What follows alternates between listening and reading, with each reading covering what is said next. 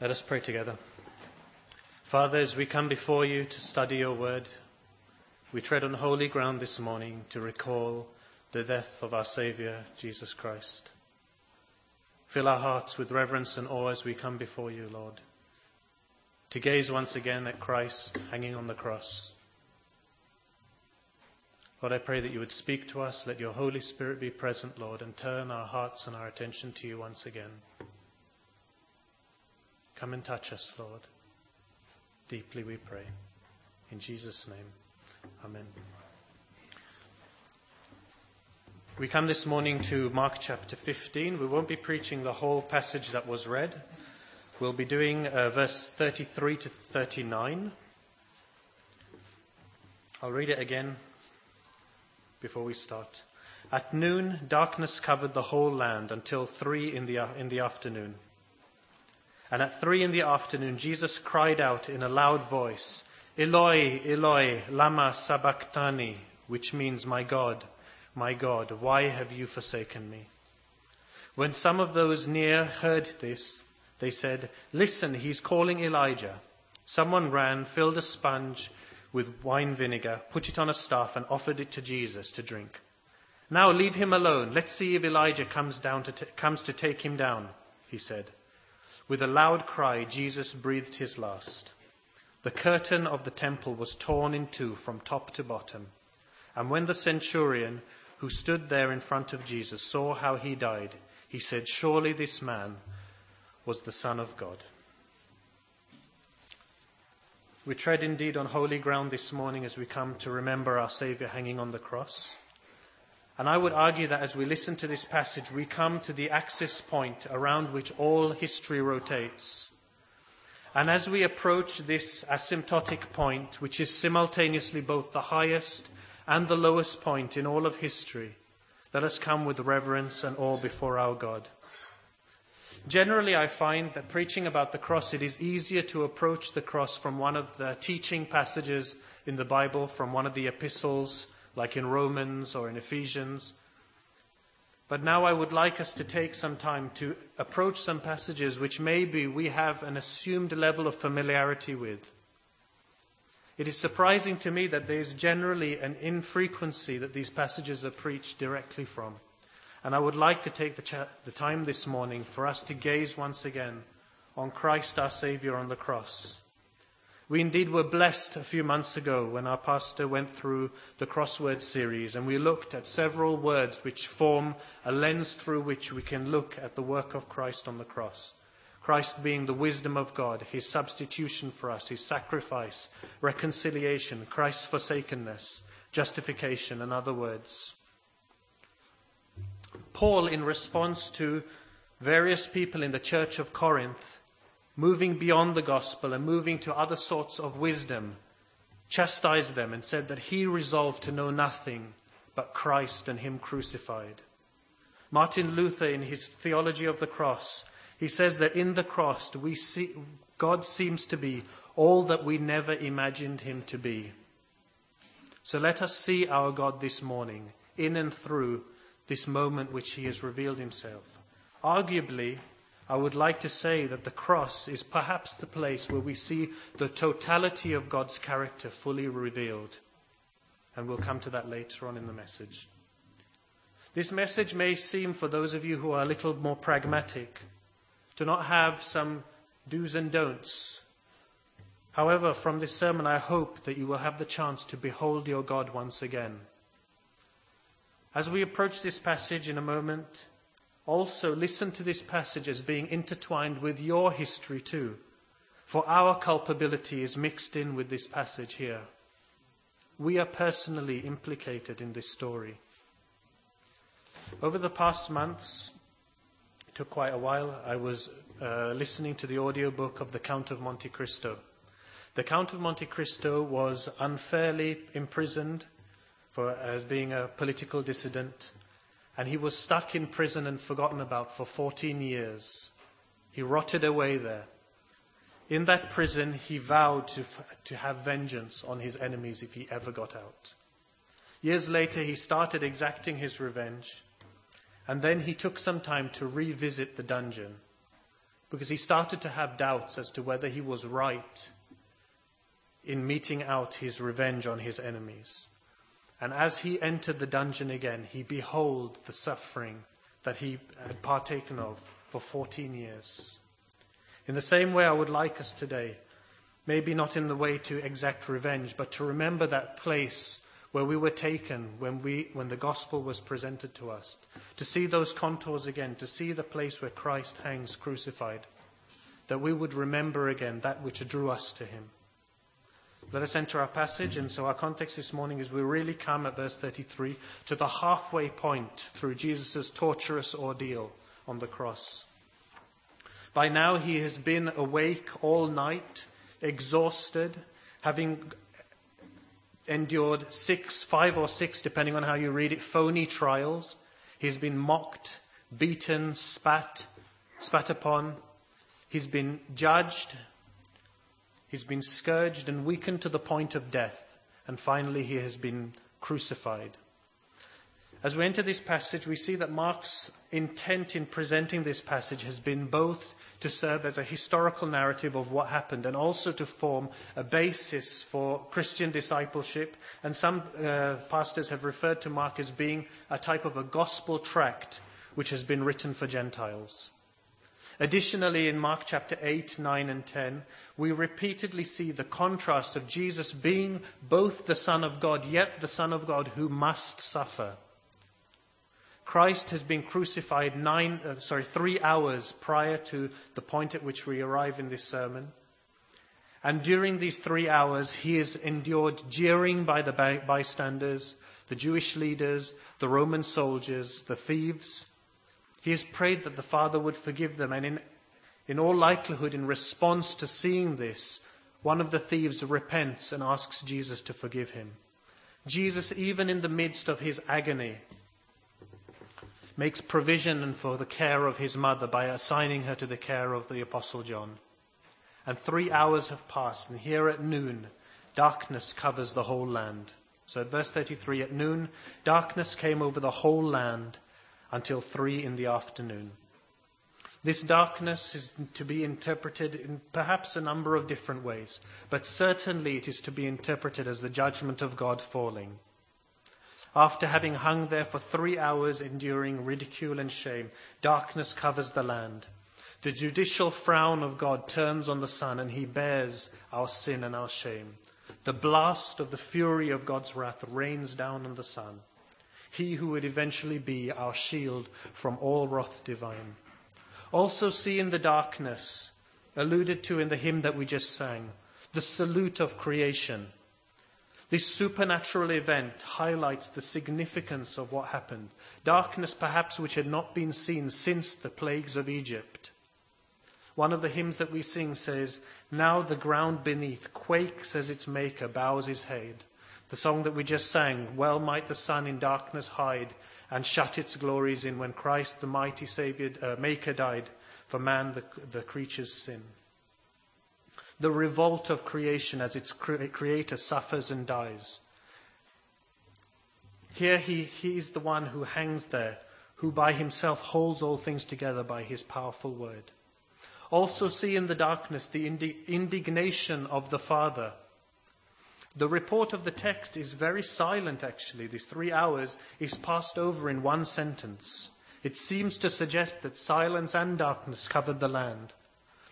As one preacher has, has, has um, guided, here's possibly an indication of the Father throwing darkness over the Son, showing both indignation and his displeasure that man would treat his Son in such a way, and also shielding the Son's dignity as he bears the torture of body and soul that was made for our redemption.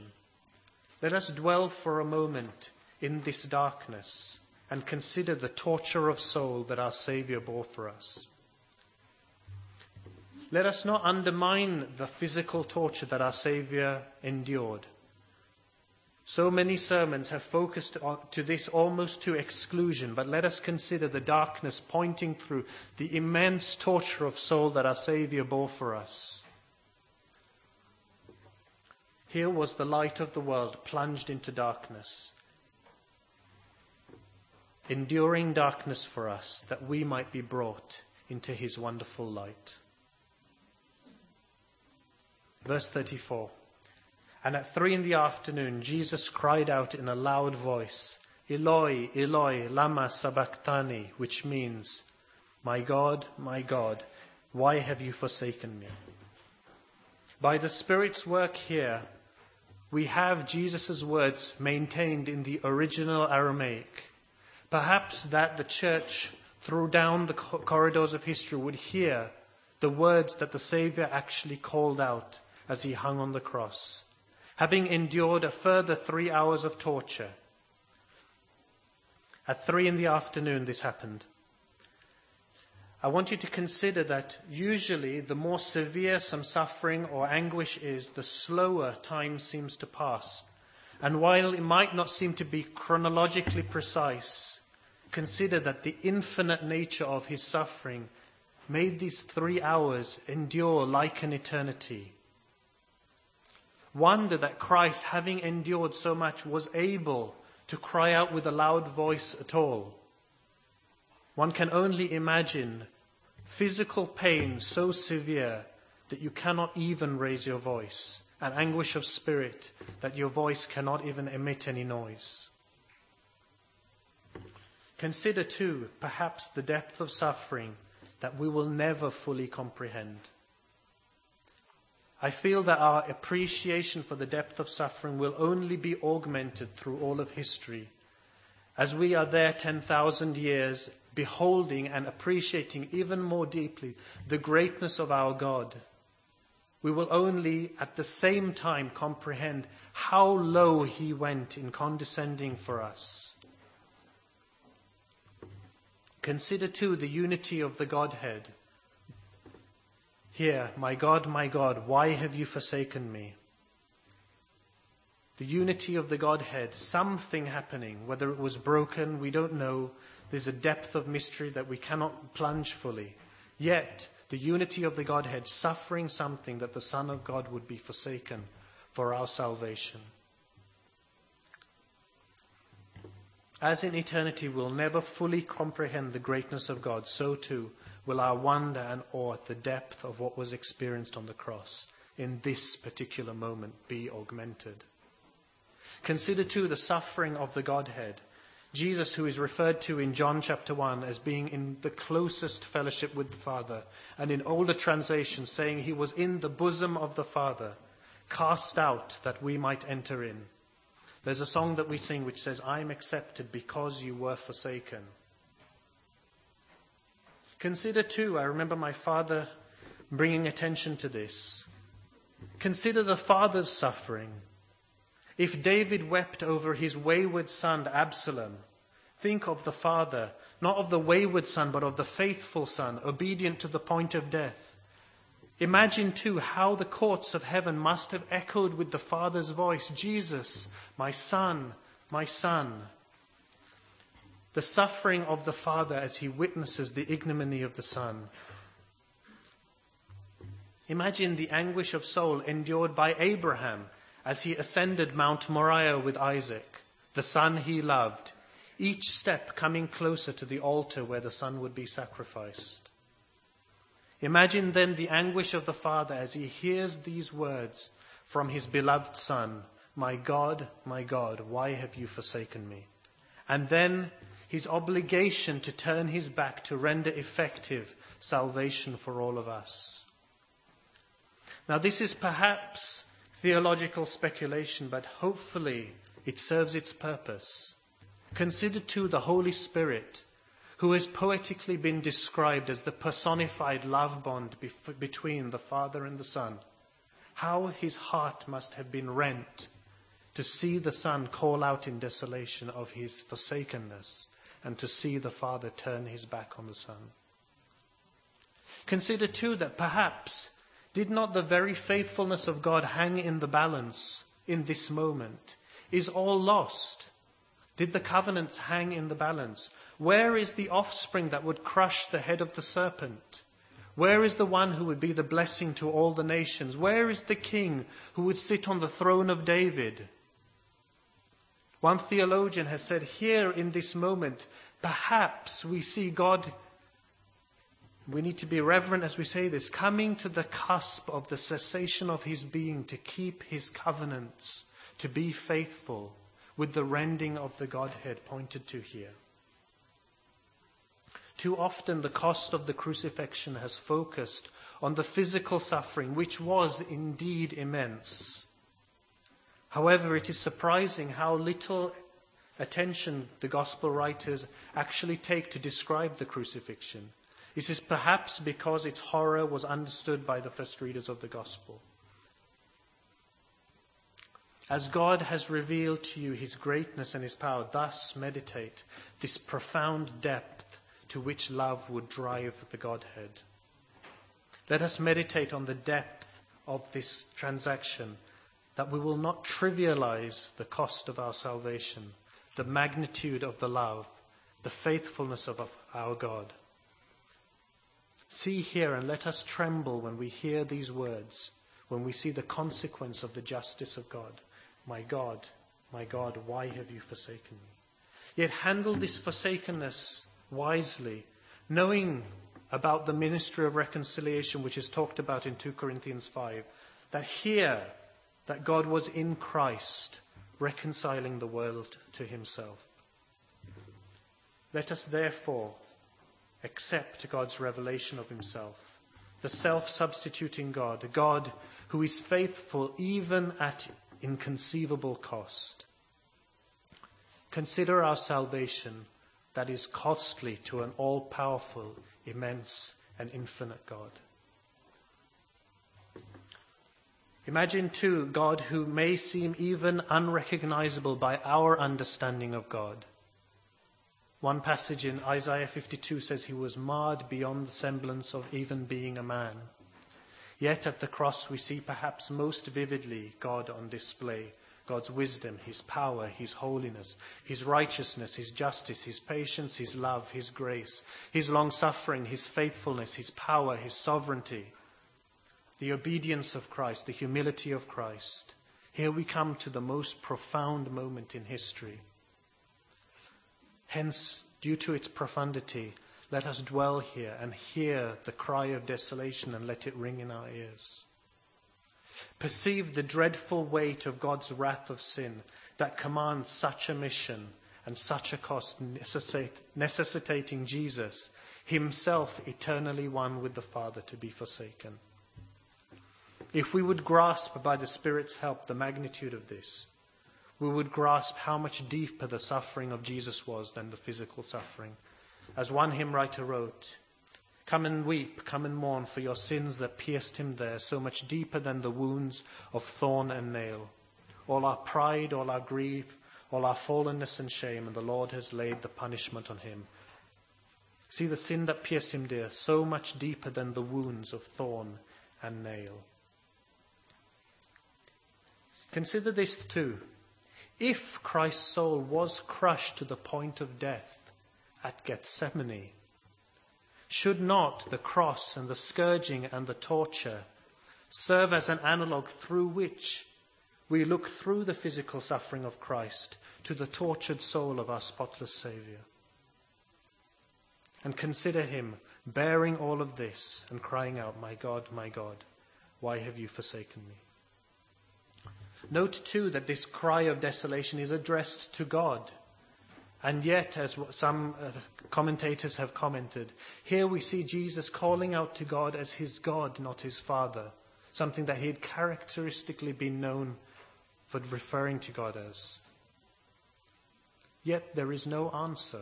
Silence is endured by Christ, that the forsakenness would be borne by him alone. Be reassured that the one who alone has eternally been utterly forsaken is the one who promises to never leave you or forsake you. It is precisely by the silence of God that we achieve the greatest answer in all of history, the eternal salvation of the church, whilst they were all yet sinners. It is the silence that God gives to Christ that enables him to welcome with open arms all that would come to him in faith. Praise God. Verse 35 When some of those standing near heard this, they said, Listen, he is calling Elijah. This most profound moment of history is passing, yet it is misunderstood. This may not have been done maliciously, but it seems to have been picked up and perhaps turned to a malicious end. All of this done, all of this was being done for the benefit of humanity, and it is finally being misinterpreted. Sometimes, as parents, when you make sacrifices for your children, you're able to do it, but you want them to notice that you're making the sacrifice, right? Here, Christ is making such an immense sacrifice for all of humanity, and it is being misinterpreted and ignored. Verse 36 Someone ran, filled a sponge with wine vinegar, put it on a staff, and offered it to Jesus to drink. Leave him alone. Let's see if Elijah comes to take him down, he said. Even though, so firstly, I would like to point out from here is that even though this may seem merciful, any quenching of thirst only serves to prolong the suffering of the person on the cross. And if you look at Mark's, uh, Mark's uh, account here and you compare it with that of Matthew, Mark here says that it was an individual person saying it, and Matthew says that it was a, a group of people saying this thing. No, leave him alone. Let's see if Elijah comes to take him down. The sense which many, which uh, some commentators have taken in this is that one person says it, and then the, the rest of them join in with this in a jeering sense. Come on, yeah, let's see. leave him alone. Let's see if Elijah comes to finally take him down. The jeering crowd. Let God save him. It, it echoes what has already been the types of jeers that have been hurled at Christ. Let God save him if he delights in him, if he is indeed God's Messiah. Let's see if anything actually happens. He saved others. Let him save himself. Let him come down from the cross if he is indeed the King of Israel, King of the Jews. It's as if to say, ah, will he finally be vindicated by anything actually happening? If you wanted to translate this into today's what it would have happened today. This would have been someone pulling out their cell phone, taking a picture of Jesus saying, Let's see if Elijah comes, and posting it on the internet. This helps you to grasp the jeering that was hurled on Christ. John Calvin says there's a, there's, this certainly was more cruel than any other torture that they upbraided and reviled and tormented him as one being cast off and forsaken by God. He's enduring all of this, and yet they heap um, insults on him, saying that he's been cast off and forsaken by God. There's one song that says, The humble king, they named him a fraud and sacrificed the Lamb of God. Verse 37 with a loud cry, Jesus breathed his last. By this point, we see uh, from the seven words mentioned on the cross that, My God, my God, why have you forsaken me, is the, the central one of the seven. By this point, he, he says, He has said, I thirst.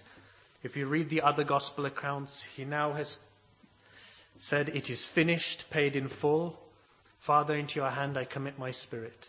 I don't want to dwell on those ones. Those ones have been expanded by, um, particularly paid in full in other sermons. Here I want to, to, to spend some time noticing one thing.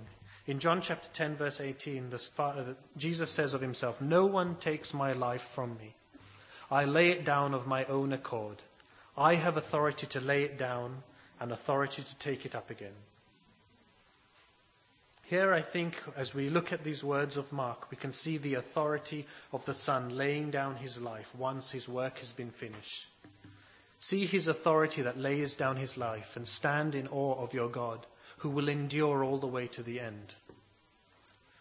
It is certainly not what seemed to be the case, for crucifixion, if it was anything, was the torturing domination of the executioner, where the will of the criminal was absolutely crushed. He had no will of his own. He had to just hang there either until his legs were broken and he suffocated and died, or he had to hang there until his body, completely rent of all energies, passes away. Yet I think here we see a glimpse of the volition of Christ who endured all the way to the ends, and once, having paid the price for all our sins, having endured the depths of hell for us, lays down his life of his own accord. Let us learn from it to confirm our faith by considering that the Son of God determined to remain nailed to the cross for the sake of our salvation until he had endured most cruel torments of flesh and dreadful anguish of soul and even death itself, says John Calvin. Verse 38 The curtain in the temple was torn from top to bottom. I think here we see a clue to unanimous authorial intent from both Matthew, Mark, and Luke, who in, in, intentionally insert this point right into the middle of the narrative. You will know that the most holy place, the Holy of Holies, was separated from the outer, uh, outermost, uh, the outer holy place by a curtain, and the high priest would only be permitted to enter this place once a year to make atonement for the people's sin. This place, the most holy place, has been opened right, and the gospel writers are intent, Matthew, Mark, and Luke, to link this directly to the moment which Christ expires. See then that we have a hope as an anchor for our soul, which is firm and secure. It has entered into the inner sanctuary behind the curtain, where our forerunner Jesus has entered on our behalf. He has become a high priest forever in the order of Melchizedek. And later on in the book of Hebrews, it says, But when Christ came as high priest of the good things that are now already here, he went through the greater and more perfect tabernacle that is not made with human hands, that is to say, is not part of creation. He did not enter by means of the blood of goats and calves, but he entered the most holy place once and for all by his own blood, thus obtaining eternal redemption. So I would say glimpse into the cosmic reality of what is actually happening on the cross in these moments. Christ, the high priest in the order of Melchizedek, is entering a perfect heavenly tabernacle, entering and making propitiation for our sins, offering up, entering the most holy place of this perfect tabernacle by means of his own blood and offering this, making this offering for our eternal redemption. Who would have guessed this man, numbered as one of the criminals, hanging there, seemingly helpless, that this most holy of events was occurring?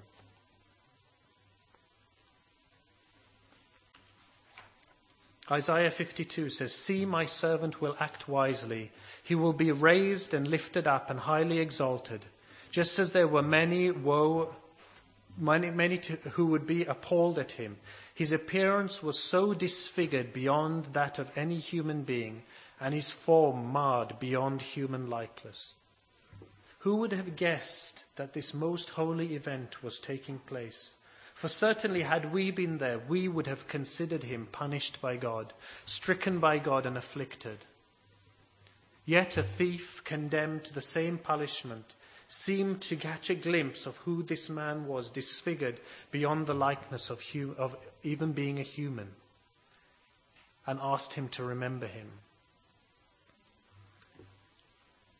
Verse 39 And when the centurion who stood there in front of Jesus saw how he died, he said, Surely this man was the Son of God. See the soldiers and remember their treatment of Christ our Saviour either hear them saying, If you are the king of the Jews, save yourself. How they beat him on his head again and again, how they spat on him, blindfolded him and beat him, telling them to prophesy on who was the person who struck him. One commentator comments on how, after having been scourged, he brought attention to the fact that they ripped the clothes off his back, reopening all the scars and the bleeding the mocking fake homage that was paid to Christ. If we look at Matthew's gospel, it tells us that when he, the Roman centurion, saw the earthquake and all that happened, and it mentions the rock splitting, they, so it would have been a group of these Roman soldiers, I doubt all of them were centurions, exclaimed, Surely he was the Son of God. Here in Mark's Gospel, he seems to have a slightly different focus. He seems to want to highlight the fact that it was a centurion. Seeing how Jesus died, I would like to, uh, to point to the fact that this was a centurion seeing the authority to which he was able to lay down his life. And we get a glimpse of that because when the centurion went back to Pilate, Pilate is surprised that Christ has died already. In fact, we see in Luke's gospel the same thing happen. And actually, here it says that the centurion praised God, saying, Surely this man was a righteous man. The most unlikely people respond in this passage, for the disciples, all except for John, have fled. Here we see the work of the Spirit, taking a soldier who has started to ascend the ranks, who is able to discern the righteousness of Christ. A thief who was there in the jaws of death, right at the gates of hell, being able to perceive who Christ is. Truly, he was a righteous man, the Son of God. And here we see this Gentile soldier serving as a herald of Christ's death. Surely these words should have come from the Apostle Peter. This man, this man is truly the Son of God, standing at the side of the cross. But no, it comes from a Gentile soldier. Surely this man was the Son of God, fully God and fully man. Fully God, the Son of God, that he may bear the weight of sin and its judgment, exhausting our eternal punishment, and then, having completed the task, to lay down his life. And there the Father has one of the rays of truth pierced through the darkness and shame of what has happened on the cross with the confession of this Roman centurion. Surely Truly, this man is the Son of God. So, as we come to conclusion this morning, after having spent some time considering our Saviour on the cross, let us consider again the one and wonder at the love that God has for us. Whilst we were yet sinners, Christ died for us. Wonder at a salvation that is costly to an infinite and all powerful God. Meditate on this, that the Holy Spirit will call us once again to rest at the feet of Christ, to see Him, our crucified Saviour, that we would live in holiness and righteousness. John Calvin writes in his commentary, For if we are desirous to profit aright by meditating on the death of Christ, we ought to begin with cherishing abhorrence of our sin in proportion to the severity of the punishment which he endured. This will cause us not only to feel displeasure and shame of ourselves, but, to be, but that we would be penetrated with deep grief, and therefore to seek the medicine with becoming ardor, and at the same time to experience confusion and trembling. For we must have hearts harder than, souls, than stones if we are not cut to the quick by the wounds of the Son of God. If we do not hate and detest our sins, for expiating which the Son of God endured so much torments. Also be comforted, he continues, but as this is a display of the dreadful vengeance of God, so on the other hand it holds out to us the most abundant grounds of confidence. For we have no reason to fear that our sin, for which the Son of God from which the Son of God acquits us by such a valuable ransom will ever be brought into judgment before God. Therefore, be strengthened for this coming week. Let us throw off every weight that hinders us and the sin that so easily entangles us. Let us run with perseverance the race marked out before us, fixing our eyes on Jesus, the pioneer and perfecter of our faith.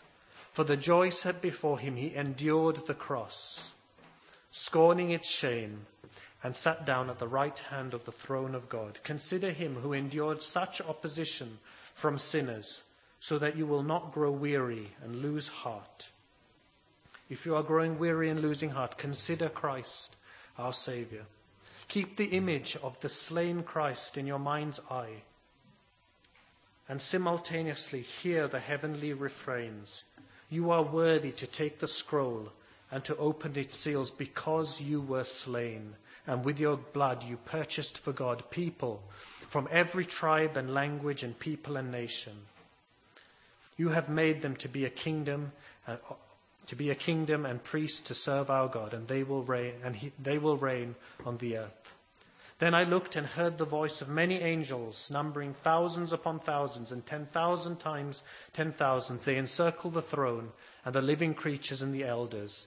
In a loud voice they were saying, Worthy is the Lamb who was slain to receive power and wealth and wisdom and strength and honor and glory and praise. Truly, this man was the Son of God. Let us pray together.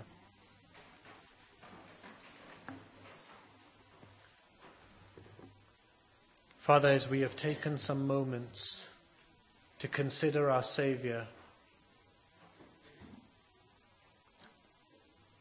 at the turning point of history, Lord, hanging on the cross, bearing all our sin and our shame, experiencing a depth of suffering which we can't even imagine.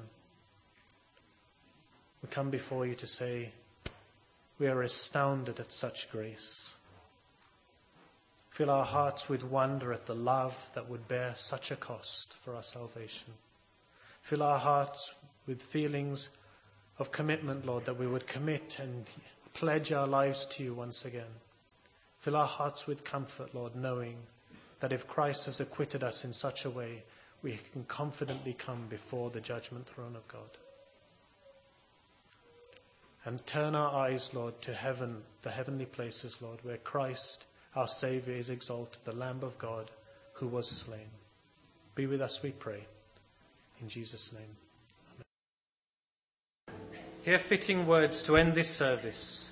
Worthy is the Lamb who was slain to receive power and wealth and wisdom and strength and honour and glory and praise. To him who sits on the throne and to the Lamb be praise and honour, glory and power forever and ever. And all God's people said, Amen. Amen.